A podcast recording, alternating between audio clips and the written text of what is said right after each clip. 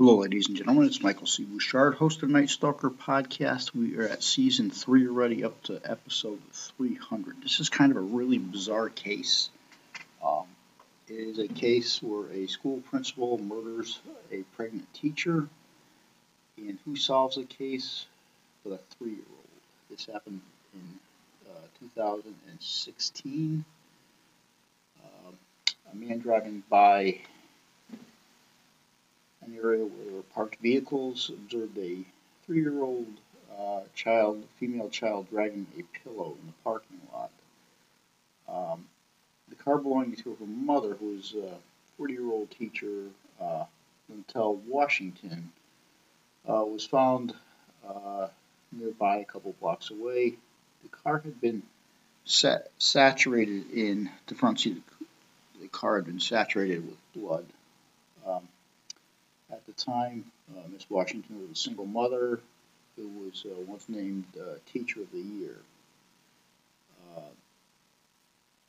Miss Washington had told several of her friends she was looking for a um, a good man for a husband, um, and she thought she had found him with 39-year-old Robert Marks, who at the time was the assistant principal at the school where uh, it uh, worked. Miss Washington quickly, you know, fell fell for him.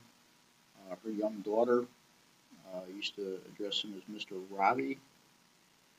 Uh, there was only a couple of problems with this. Uh, Mr. Marks had been li- living a double life. He was married uh, with children for four years. Uh, besides Miss Washington, he also had a mistress on the side. Um, during the course of their relationship, Miss Washington had gotten pregnant. Uh, she had texted uh, Mr. Marks uh, about the um, wanting to know if he was actually going to support the uh, child when she gave uh, when she gave birth to it. And this all happened in uh, Iberville Parish, Louisiana. And uh, just a kind of um, tangent from that, um, if you remember that movie, uh, uh, The Killing Fields, it was a TV show about five years ago where they were looking for a, a missing woman that had disappeared for there. I cannot remember the name right off the top of my head. Um, but uh, I just I just saw that Iberville in Louisiana, and I put those two together. Um, so she texted Mr. Marks uh, saying, "Hey, what are you going to do? Uh, I'll tell your wife, you know." And, and, you know what, ladies, let me tell you what. Um, don't think by threatening men that that's going to do anything. More than likely, uh, that enrages people you know, I, I, I, I get the I get the jilted feeling about it, but at the same, how you feel about it, but at the same time, um, you know, it might bring on situations and, and events that you might not want to uh, be part of. So, what does this assistant principal do? Well, what every assistant principal does, he goes out, he buys a handgun, lures uh, Miss Washington into the vehicle, and right in front of the three-year-old daughter, uh, shoots her in the forehead, tells the daughter he's sleeping, and uh, he is eventually arrested. His mistress at the time, after seeing the, uh, the newspaper and the, uh, the watching the news, uh, testified against Mr. Marks, and uh, he was given a consecutive uh, life term, uh, life in prison without parole. At the time of her uh, death, the fetus, which was seven year, uh, months old, was still alive, which is even, you know, it's tragic enough that one person is killed. And now you have a seven-year-old uh, who, at the time, was also alive and now, uh, no, she's not. Marshall was convicted of second degree murder, second degree kidnapping, first degree feticide, aggravated kidnapping of a child, and a slew of other charges. well, I don't know why there's a second degree murder charge here. It looks like first degree to me. Um, that's my opinion. Uh, he was sentenced on December 17, 2021. Um, there is a statement down here that said Lynette Washington is a uh, is remembered by loved ones as a dedicated teacher and a uh, devoted mother who was loyal, kind, and selfish, selfishless. She adored her students and always went to the distance for for them. Her daughter, now nine, lives with her father. so this is one of these homicides that uh, you know, you just got to wonder sometimes. I mean, what people are thinking. I mean, what what do you what do you what are you thinking when you do this? I mean, uh, I, I just don't get it. And ladies, not to put too much of a spin on it, but there are still good guys out there. Um, the majority of them are not homicidal. Um,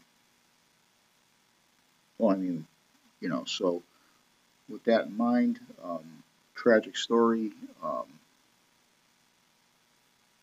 you know, the, the trauma for the child is